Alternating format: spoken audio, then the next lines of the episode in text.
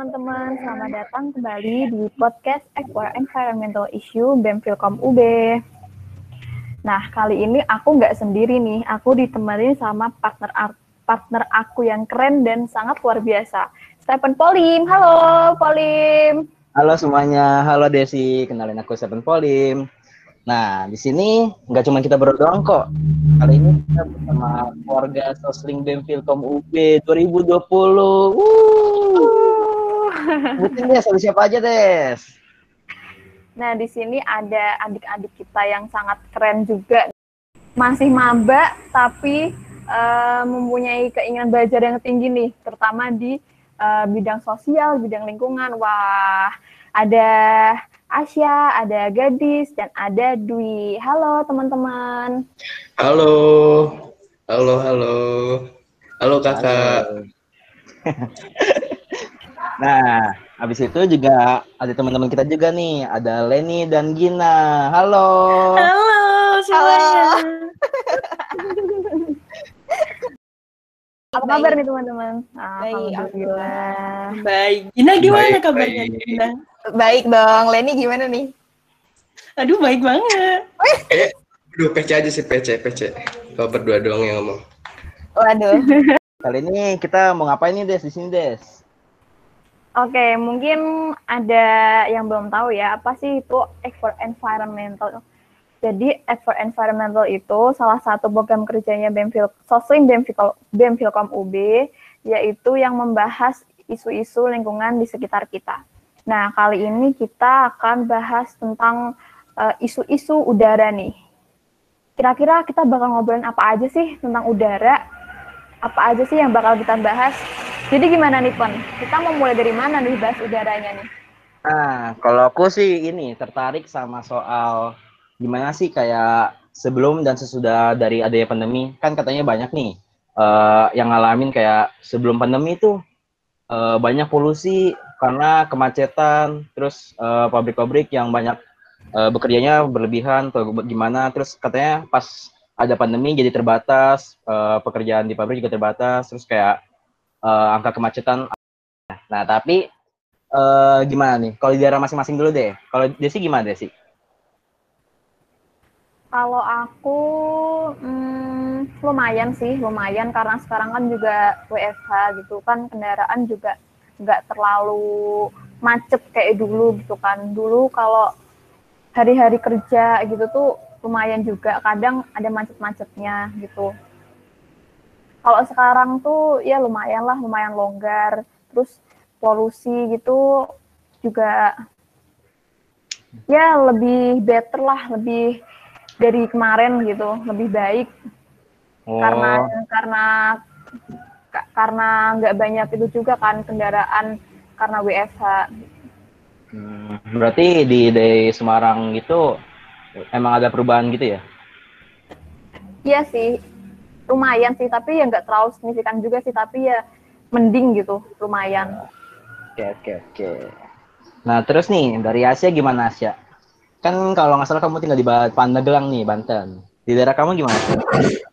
Nah, kan Pandeglang mungkin banyak orang yang nggak tahu Pandeglang ya. Ini dikasih tahu dulu nih buat Pandeglang itu letaknya ya di ujung Pulau Jawa tuh ya.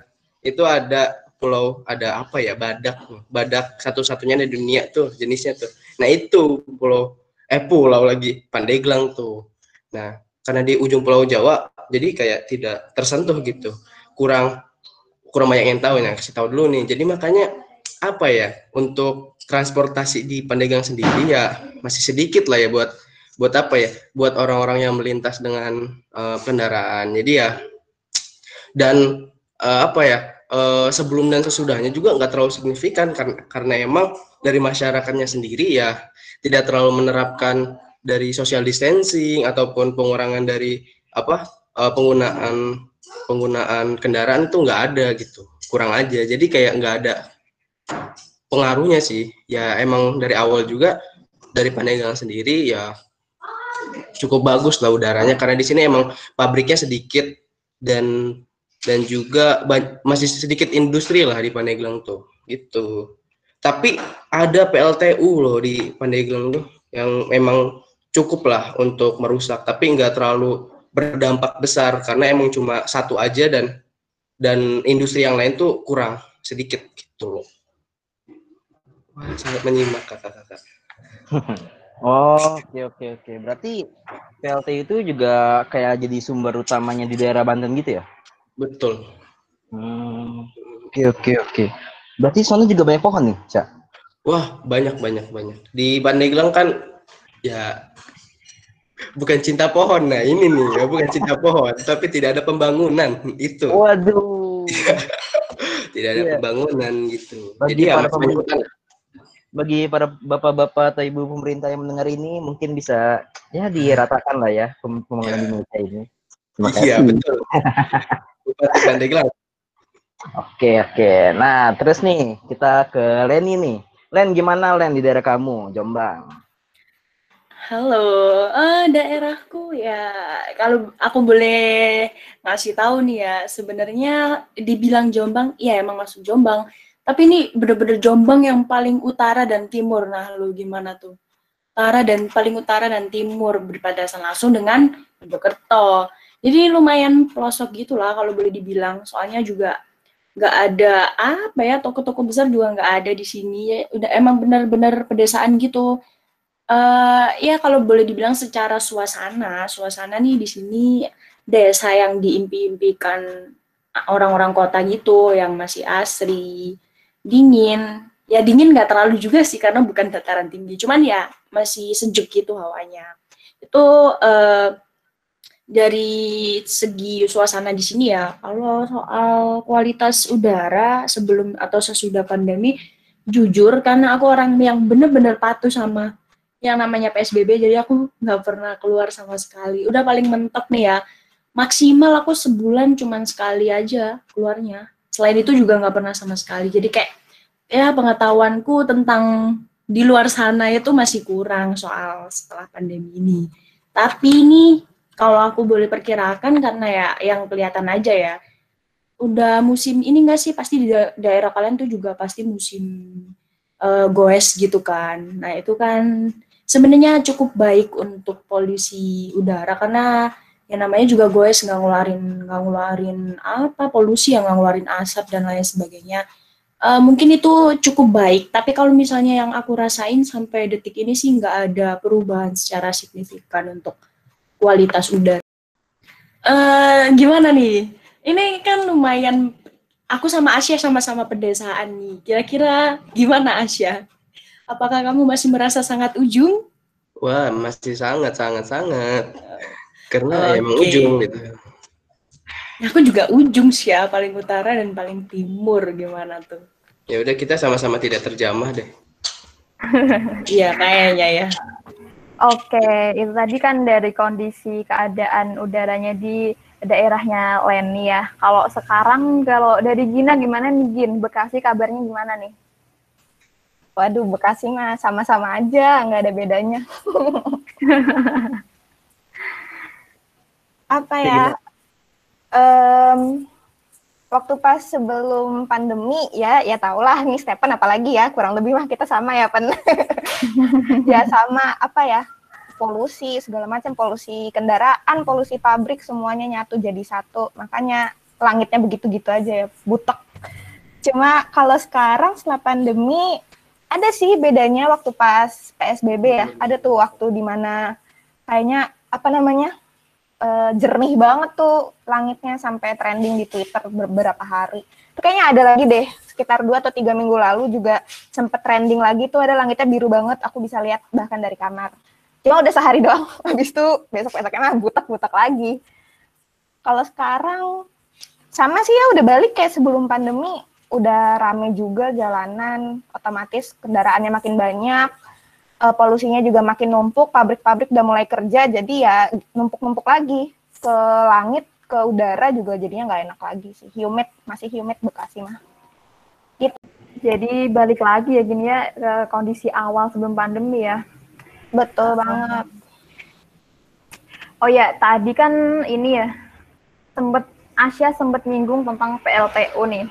Nah, uh, sebenarnya tuh uh, eh, PLTU tuh cukup berdampak nggak sih uh, buat kondisi udara?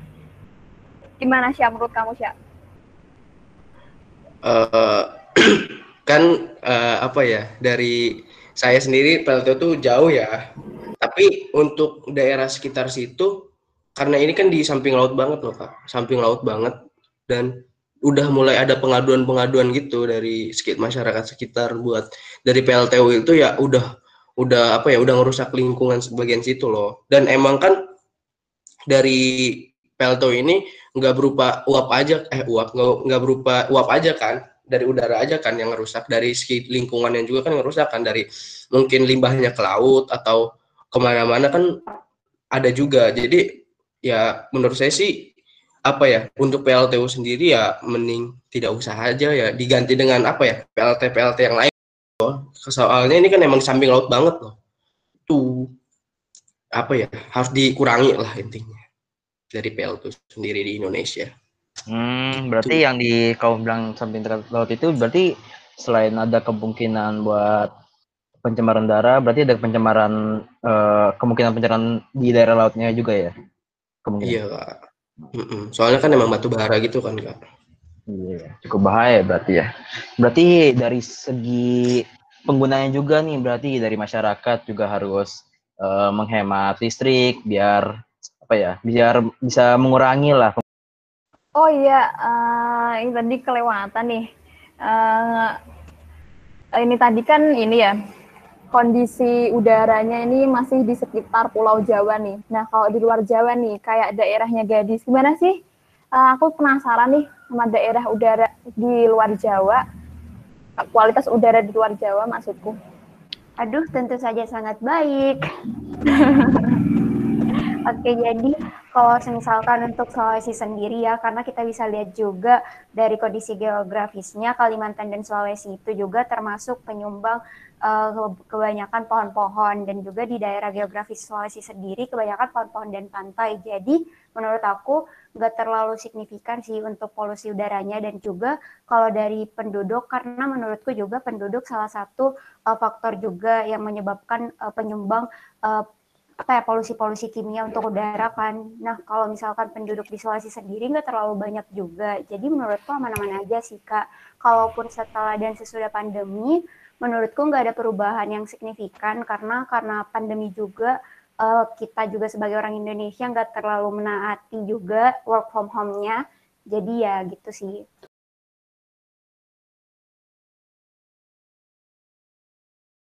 Nah, terus tuh uh, juga kalau semisalkan di lingkungan aku sendiri uh, kita tuh ada banyak kota hutan-hutan kota. Nah, jadi di hutan-hutan kota itu tuh emang uh, kalau misalkan di Sulawesi sendiri dan aku juga perhatiin karena mereka tuh banyak petani petani-petani gitu kan dan jarang ada pekerja kantoran. Jadi mereka tuh yang kayak uh, memang butuh banget tuh yang namanya uh, lingkungan yang hijau dan juga uh, kalau dari aku sendiri sih banyak juga kesadaran di lingkungan teman-teman aku yang kayak tiap minggu, apalagi pemerintahnya khusus di pemerintah Kota Palu sendiri tiap minggu itu ada ajang uh, sama-sama nih gue rame-rame. Jadi kayak ala-ala Car Free Day gitu, tapi bukan di Jakarta ya, ini di Sulawesi Tengah.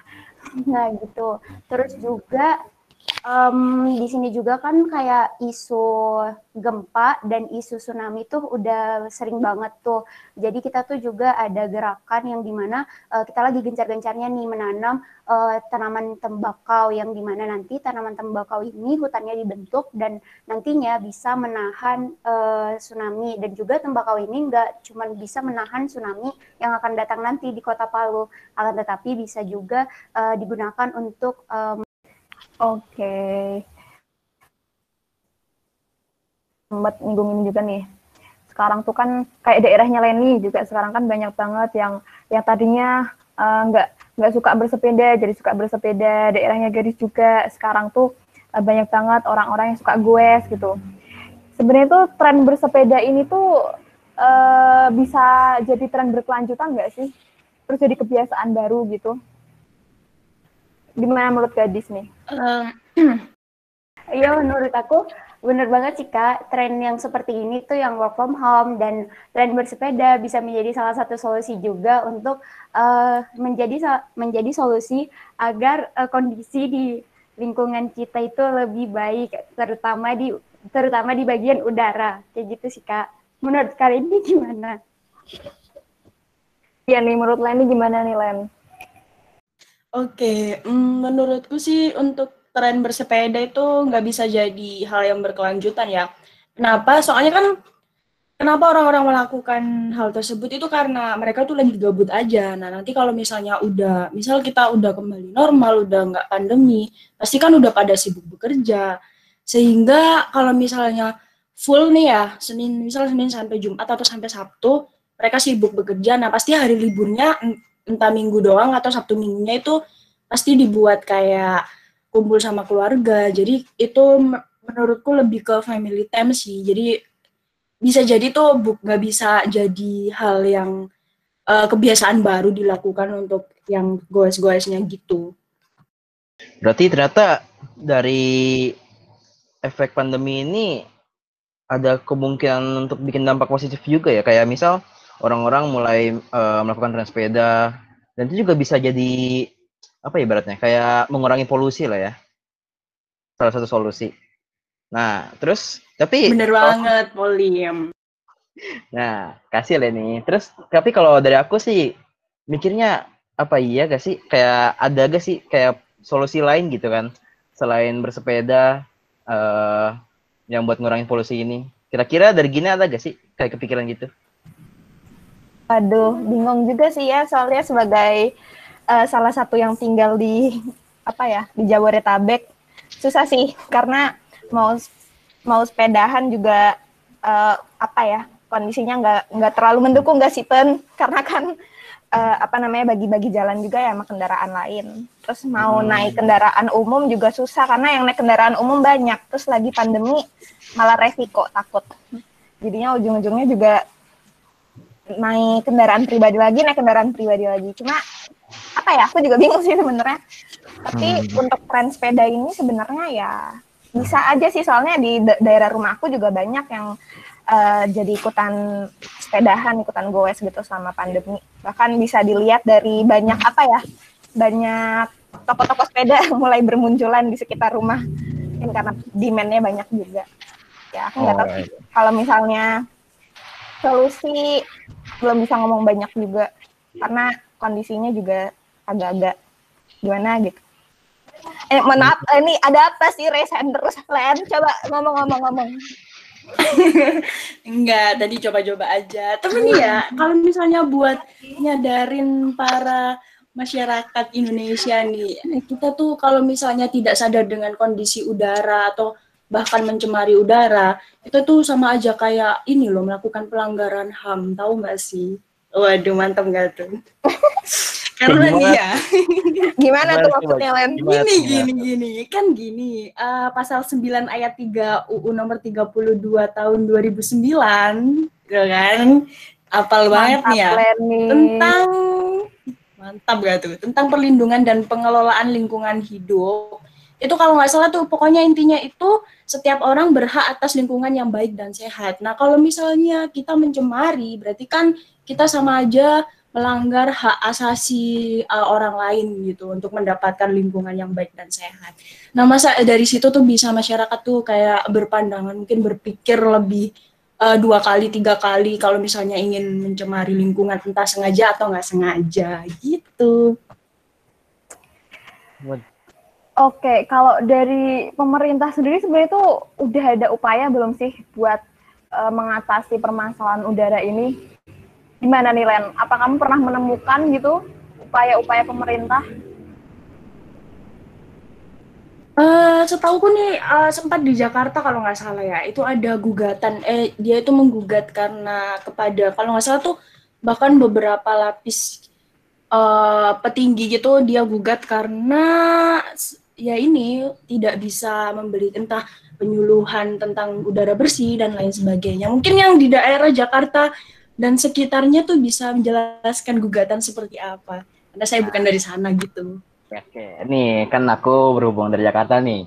Kalau itu sih uh, gugatan terjadi sekitar tahun 2019 lalu. Ya, nah itu uh, jujur aku yang tinggal Jakarta tahun 2019 uh, eh, sekitar bulan April tuh puncak-puncaknya apa ya?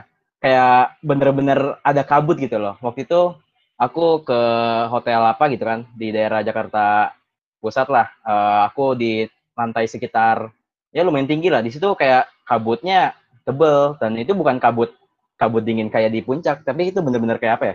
Kabut polusi lah. Nah makanya waktu itu uh, ada kayak beberapa orang dan ada beberapa lembaga yang biasa ngurusin lingkungan gitu kayak Walhi itu ngajuin gugatan ke pemerintah ada ke Anies atau dan ke Jokowi juga salah satunya dan uh, menjadi uh, sasaran gugatannya lah ibaratnya. Nah itu emang parah sih dan apa ya emang emang harus diubah sih ibaratnya. Terutama di Jakarta juga kayak uh, misal nih mau bikin tren di Jakarta. Nah itu orang-orang yang naik sepeda di Jakarta tuh bisa biasanya cuma bisa di hari Minggu doang pas apa tuh Car Free Day. Nah sedangkan kalau di luar itu agak kesulitan ibaratnya karena kayak banyak mobil baik motor sedangkan jalur-jalur sepeda juga masih sedikit lah ibaratnya. Belum ada di semua tempat gitu. Itu sih. Dan kalaupun mau pakai transportasi umum Jakarta juga kendalanya mungkin kayak sekarang eh, ada si corona ini kayak pada takut kena di, di transportasi umum makanya jadi kayak ah balik lagi lah ke kendaraan pribadi. Dan itu ujung-ujungnya malah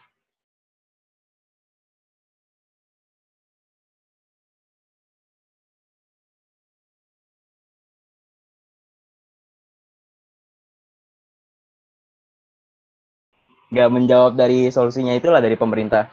Jadi mungkin dari pemerintah sendiri bisa bikin kayak uh, apa ya pembatasan yang lebih tertib lah, yang lebih apa ya lebih teratur, lebih tegas ibaratnya. Karena masih banyak juga pelanggaran-pelanggaran protokol kesehatan juga di bagian transportasi umum.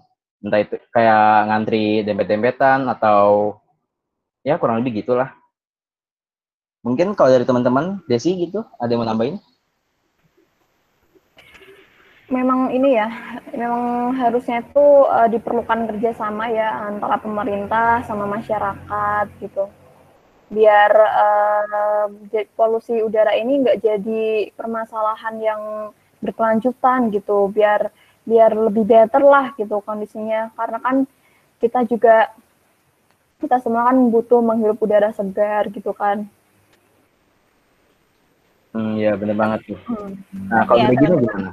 Mm, tapi ya teman-teman uh, pernah ini kan dari tadi aku lihat-lihat ya uh, banyak kan atau apa ya namanya fokusan bahasannya itu lebih ke kendaraan ya polusi kendaraan. Tapi teman-teman pernah kepikiran gak sih kalau misalnya uh, polusi dari polusi yang ada nih terutama di Jabodetabek ya di, di mana aku sama Stephen yang ngerasain nih berdua pernah kepikiran gak sih Pen kalau misalnya polusi yang ada yang kita rasain setiap hari sebenarnya bukan cuma dari kendaraan tapi dari pabrik sekitar karena aku uh, aku bener-bener selama PSBB kemarin aku tuh lumayan sering keluar rumah dalam tapi naik mobil doang gitu ya. Maksudnya nggak yang keluar-keluar ke mana-mana gitu enggak aku naik mobil karena emang ada keperluan.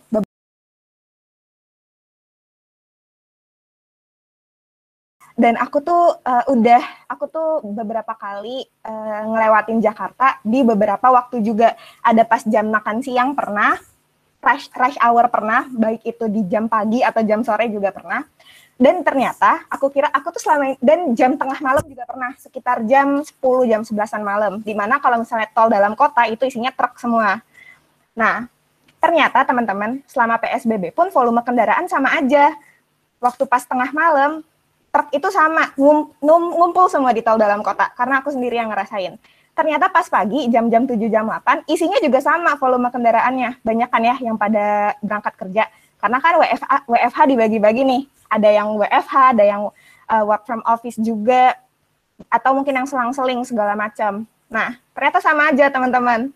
Tapi bahkan ketika volume kendaraannya sama, udaranya masih lumayan enak, lebih enak jauh lah daripada sebelum pandemi. Ternyata kalau dipikir-pikir, itu tuh ternyata karena pabriknya tuh lagi selang-seling juga teman-teman, cara apa namanya bekerjanya. Nah, sorry, ngelek ya? Oh, Desi yang lain. Iya, iya. Lanjut, lanjut, lanjut. Oke. Okay. Nah, jadi aku tuh juga akhirnya selama pandemi gini jadi enggak sih enggak selama pandemi iya sih karena pandemi ya karena akhirnya jadi kepikiran gitu bisa aja ternyata polusi yang kita rasain sekarang khususnya di Jabodetabek nih antara aku Stephen mungkin teman-teman sosling lain yang di Jabodetabek juga itu bukan cuma karena di kendaraan nih teman-teman titik masalahnya, tapi bisa aja juga karena pabrik di sekitar kita. Oke, mungkin di Jakarta sendiri pabriknya nggak nggak banyak ya, tapi kan di sekitaran Jakarta isinya pabrik semua ya teman-teman. Bisa dilihat di daerah Tangerang, khususnya Bitung, itu isinya pabrik semua. Cikarang, Karawang, kawasan industri, uh, mungkin kalau Jakarta, arah-arah Jakarta Utara ya, mungkin uh, Tanjung Priok, Pluit, mungkin aku kurang tahu kalau di Jakarta. Tapi mungkin di sekitarnya teman-teman. Dan karena dan karena sebelum pandemi semua pabrik itu bekerja secara normal setiap hari, ke bawah anginnya teman-teman sampai ke Jakarta. Makanya kita mungkin ngelihat oh butek banget ini langit segala macam, humid gak enak di pas ngehirup udara kayak apa sih nih gitu. Makanya bahkan event sebelum pandemi pun banyak kan orang selalu pakai masker di mana-mana karena ngehindarin uh, polusi itu tadi. Gitu sih teman-teman yang aku lihat. Aku di sini bukan ngasih solusi sih, ngasih pandangan, ngasih apa yang aku alamin ya, yang aku alamin selama pandemi karena uh, ternyata selama pandemi ini pun juga aku juga ngerasain gitu um, bukan pas PSBB di mana semua orang mungkin banyak dari rumah tapi ternyata volume kendaraan juga masih banyak di luar sana khususnya di rush hour karena aku ngeliat sendiri. Ternyata walaupun lagi banyak juga volume kendaraannya tetap enak-enak aja dicium gitu. Jangan cium sih dihirup ya. Dihirup terus uh, langitnya juga ya bagus-bagus aja sebenarnya nggak sebutak biasanya lah. Tapi mungkin karena itu sih karena pabriknya lagi uh, nggak beroperasi secara normal seperti biasanya Nah, aku penasaran nih, kalau misalnya teman-teman sendiri, pendapatnya gimana nih tentang apa ya, tentang apa yang aku lihat ya, apa yang aku witness sendiri itu. Nah, kalau aku ini sih mau nambahin tadi Gina ngomong soal kayak uh, pabrik itu. Nah, sebenarnya kan kalau uh, setauku di bagian pabrik kan biasa kalau pembuangan gas itu ada penyaringan nih. Nah, tapi uh, biasa adalah uh, beberapa pabrik yang kayak males uh, benerin saringannya atau males ngurusin saringannya karena uh, biaya perawatan atau biaya operasi kayak penyaringannya itu agak mahal dan malah menjadi kayak apa ya beratnya kayak dihemat lah ongkos produksinya gitu loh. Nah itu yang mesti diperhatiin sih dari pemilik-pemilik pabrik sama pemerintah juga kalau kayak pengecekan di tiap-tiap pabrik itu mungkin apa ya uh, ceknya tuh jangan kayak setahun sekali atau kalau bisa berkepanjangan lah biar kayak si pabrik ini benerinnya tuh benerin saringannya tuh bukan pas dicek doang tapi kayak emang bener-bener di apa dibersihin terus. Jadi kayak polusi pembuangan dari tiap-tiap pabrik tuh bisa tersaring dengan baik lah. Jadi nggak nggak apa ya nggak parah banget lah uh, kasih polusinya gitu. Itu sih aku mau yang soal pabrik tuh. Itu emang nggak lumayan ya lumayan lah mengganggu polusi udara teman-teman lain gimana yang di daerah-daerah lain? Mungkin ada sekitar pabrik juga. Um,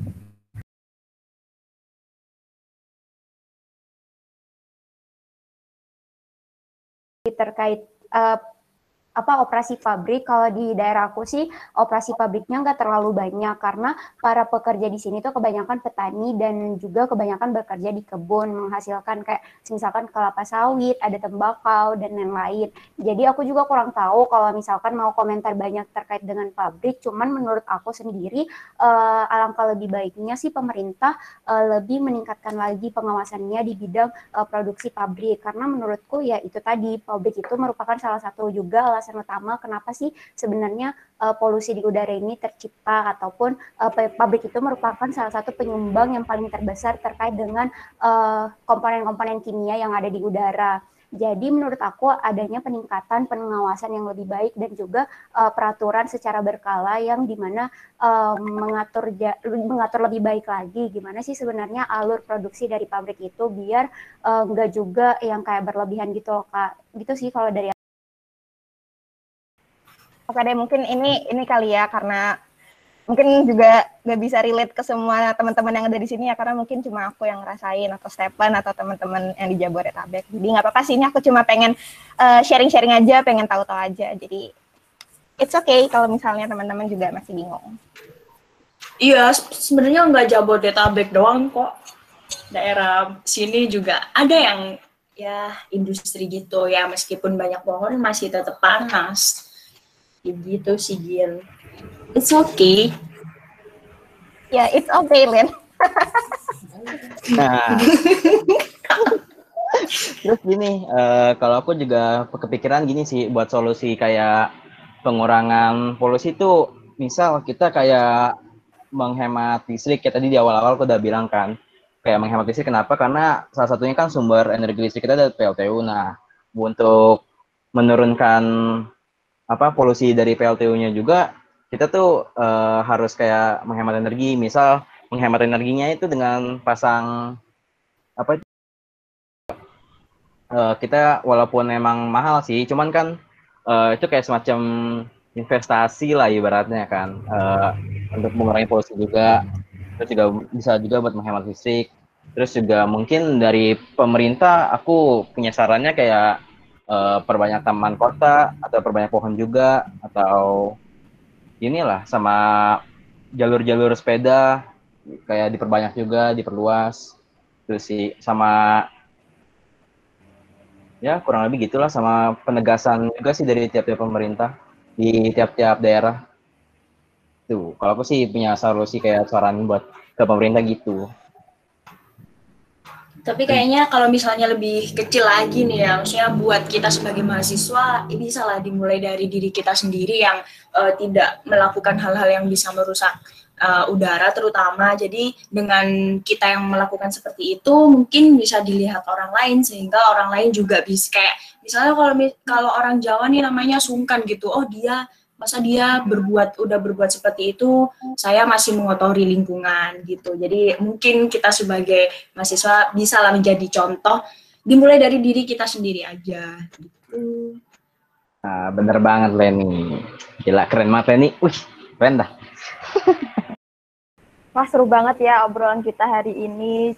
Uh, jadi kita uh, bisa lebih tahu gitu gimana sih keadaan udara kita saat ini dari sebelum pandemi terus setelah pandemi gimana terus ada perubahan-perubahan apa aja gitu kan terus solusi-solusi apa aja sih yang bisa diberikan gitu mengenai permasalahan-permasalahan udara yang kita hadapi saat ini gitu. Semoga dari obrolan kita kali ini uh, bisa diambil positif-positifnya dan kita buang negatif-negatifnya. Oke, sekali lagi terima kasih buat teman-teman yang udah menyempatkan waktunya ya. Terima kasih Semoga semuanya. sehat selalu. Amin. Um, stay Amin, safe ya. dadah semuanya. Dadah. Yeay, dadah.